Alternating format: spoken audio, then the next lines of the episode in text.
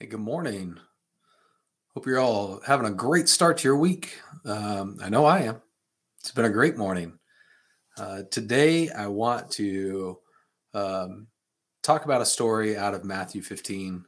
Uh, there's there's a lot to pull out of it. There's there's healing. There's uh, food being shared, generosity, gratefulness, uh, praise. There's just so much going on in this this short little section.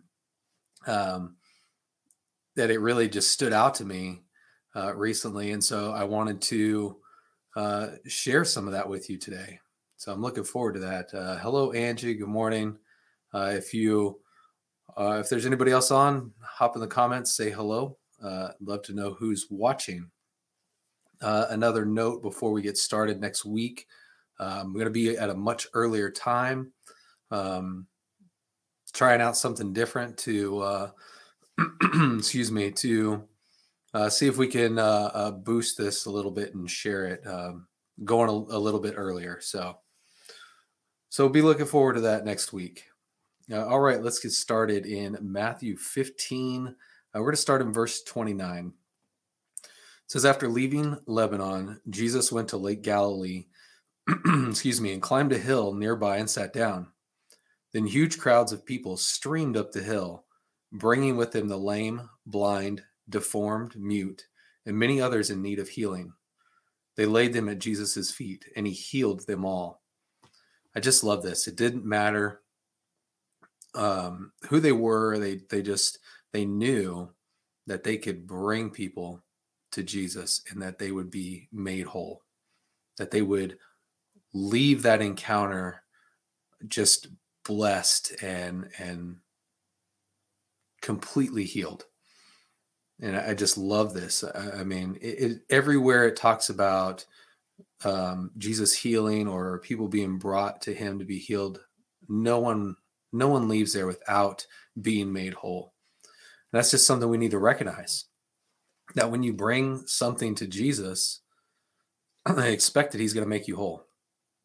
There should be an expectancy there of that happening. And after you enter into that, you need to walk away with the belief that that has happened. That's an important part of that. That faith piece is uh, if you're asking for healing or if you're asking uh, um, for whatever it is, believing that when you walk away from that encounter, that it is happening you you have the faith that it's it's being done for you.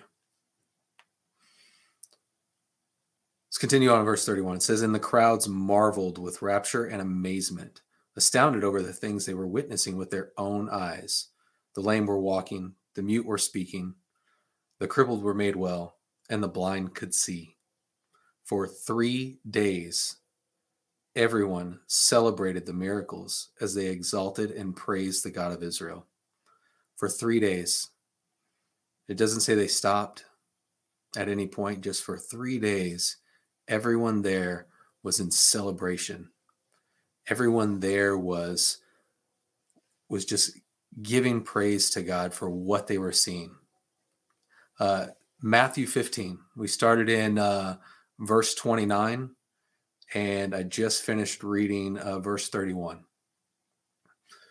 Uh, for three days, everyone celebrated, everyone rejoiced, everyone praised God without stopping. I, I just love the picture of this. They they recognized what they were seeing. Uh, they were amazed, they were astounded, sure, but they recognized what they were seeing. They knew that something great was going on, and so they praised God.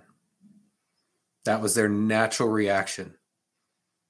Was they didn't leave. They they didn't. Um, they weren't distracted or deterred by anything else. They knew that what they were seeing was amazing. That it was great. You're welcome. Uh, they knew that it was great, and, and so they praised God for three days for three days. Some of us can't even muster up 20 minutes. Some of us can't go three minutes without getting distracted, much less three days. Because it goes on and says in verse 32 Jesus called his disciples to himself and said, I care deeply about all these people, for they've already been without me or been with me for three days without food. Three days without food, praising God, didn't care, weren't distracted, weren't deterred for three days. Jesus goes on to say, I don't want to send them away fasting, or else they may be overcome by weakness on their journey home. Right here is that, that deep care that he's talking about. He didn't want to send them away. He wanted to make sure that they were physically taken care of too. They were physically healed, emotionally healed. Now they needed to be nourished as well. And that's what he didn't want to send them away without being nourished, without being taken care of, without every need that they had being fulfilled. Verse 33 says So the disciples said to him, Where in the world are we going to find enough food in this desolate place to feed this crowd?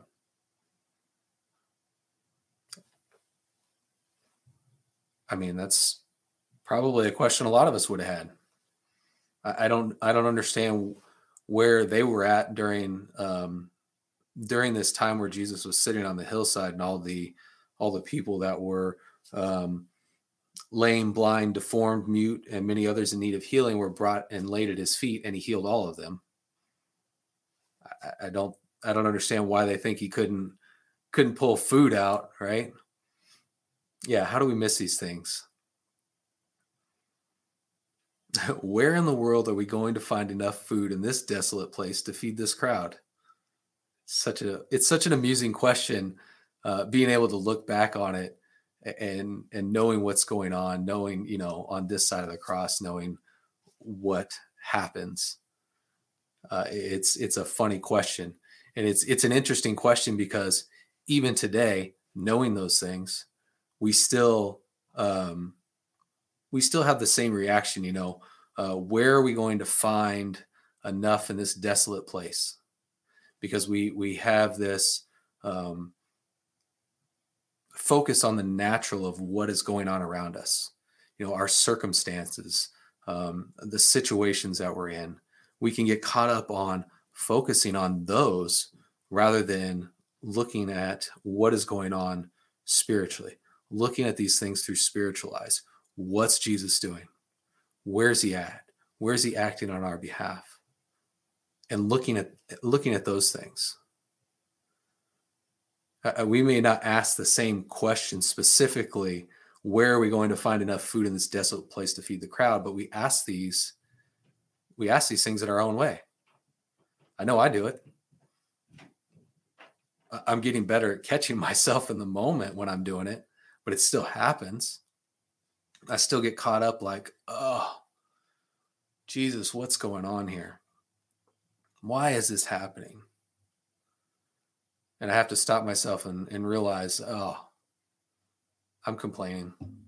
I'm whining because I'm not looking at this through spiritual eyes. I'm looking at it through natural eyes. You know, Paul talks about in Second Corinthians 5. Uh, we we don't look at Jesus the same way as we did before. We don't look at him through natural eyes, right? We and we now we look at everyone through spiritual eyes as new creations. And we have to do the same thing. We have to apply that same mindset to uh, any issues, uh, um, negative circumstances, or situations that we're dealing with or faced with. Right? We can't rely on our own strength to be our own providers we can't rely on our own uh, understanding to defend ourselves. It's not what we're called to do. Right? We, we, we're not called to be our own offenders, our own providers. We know that Jesus is taking care of those things. So we can't be focused on the questions uh, where in the world are we going to find enough food in this desolate place to feed this crowd? We can't do it. We can't be asking these questions in in their many different forms anymore. If you find yourself doing it, quickly recognize that it's happening and stop and ask Jesus, where are you at? Where are you at right now? Where are you in in whatever it is that's going on? What are you doing? How are you moving on my behalf?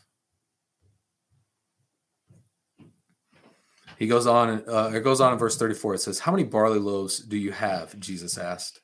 Seven, they replied, and a few small fish. So he gave the order, Have the people sit down on the grass.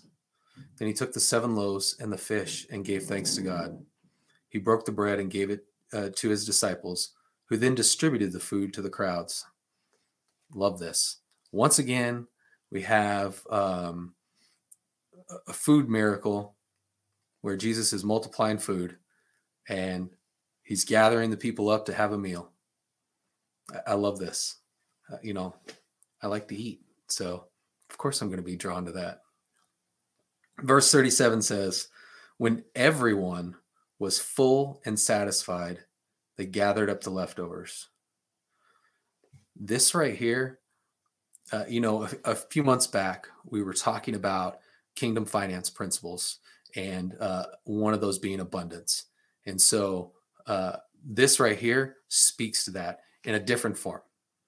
I'm not talking about money. We're talking about uh, nourishment and, and satisfaction. Right? There was an abundance of that here.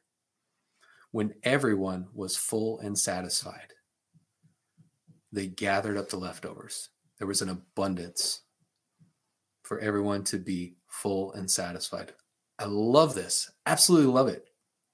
Because this this just again demonstrates and illustrates that kingdom principle of abundance. You can't get away from it.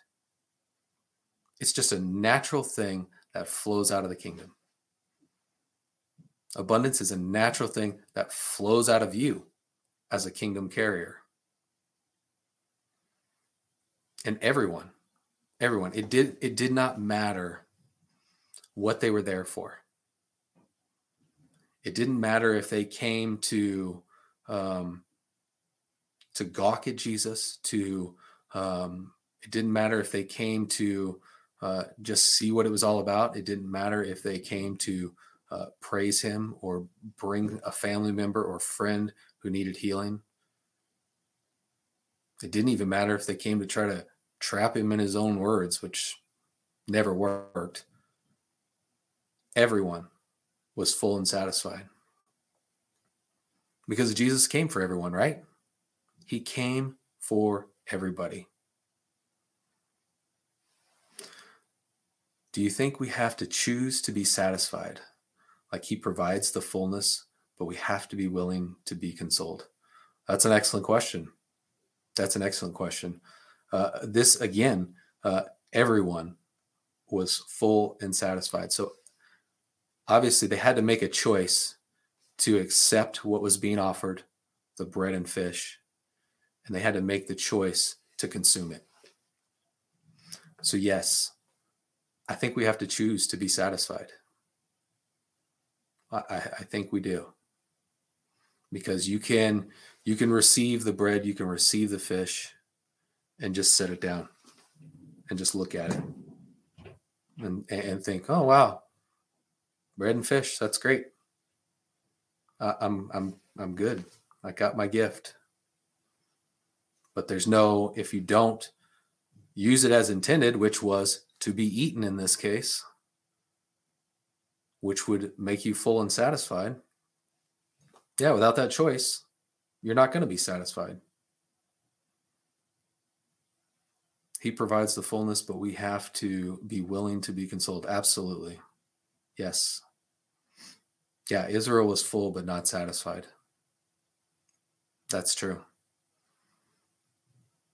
Because one day there, you know, Israel was full but not satisfied. Yes, one day they were celebrating Jesus, laying palm branches at his feet to walk on.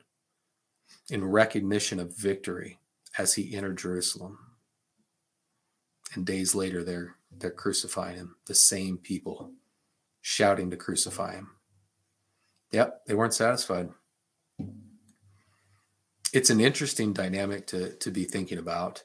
Uh, it's an interesting uh, conversation for you to have with Holy Spirit about your own satisfaction, about your own fullness. Are you really consuming what it is He's offering? Are you choosing to be satisfied with what it is that He's offering up to you? Because He's going to offer a lot of things. Maybe not at one time, but what it is He's offering you right now You have to choose it. All right. Uh, he goes, uh, when everyone was full and satisfied, they gathered up the leftovers. And from what was once seven loaves and a few fish, they filled seven baskets. Wow. Filled seven ba- baskets. Um, this is an interesting footnote because they went from uh, seven loaves and uh, he took the seven loaves and the fish, a few fish that they had, and there was seven baskets left over. It's and this footnote says the Greek word used here implies a very large basket, possibly the size of a person. Talk about abundance. Talk about uh, enough left over, right? There's more than enough. I, I think that's a point we often miss is we, we, like we have we think we have to hoard our our, our little uh, a portion because there's not going to be enough. If there were seven baskets full that were human size left over, come on, there's more than enough for everybody. There's more than enough to go around. Abundance. That, that's that's it right there says there were 4,000 men who ate the food Jesus multiplied, and even more, including the women and children. After dismissing the crowd, Jesus got into a boat and crossed over to the region of Magdala or Magdala. I don't know how to pronounce that. Isn't it interesting though? So interesting to look at some of these stories that uh, can seem on the surface so simple but once you start digging into what's going on, what questions are being asked, what's actually happening here, we start to discover the kingdom. It starts to open it up for you. Right? You start to see things like uh, celebration, undeterred celebration. You start to see uh, deep compassion and empathy for people. You start to see uh, generosity, hospitality. You just feel love just pouring out of these stories. It's so amazing to me. I absolutely love just getting into some of these these smaller uh, portions of scripture, some of these stories that uh, aren't long, and really just trying to like, oh, what do you want me to pull out of this, Holy Spirit? What is it that you're wanting to show me? Because when you pull these things out, now you get to celebrate. You get to go live abundantly. You get to understand and remember, like, oh, that's right. Jesus has me. I don't need to worry about these things. Let me look With, let me look at this with my spiritual eyes. Let me see where the leftovers are at. Hmm. I, am getting excited here.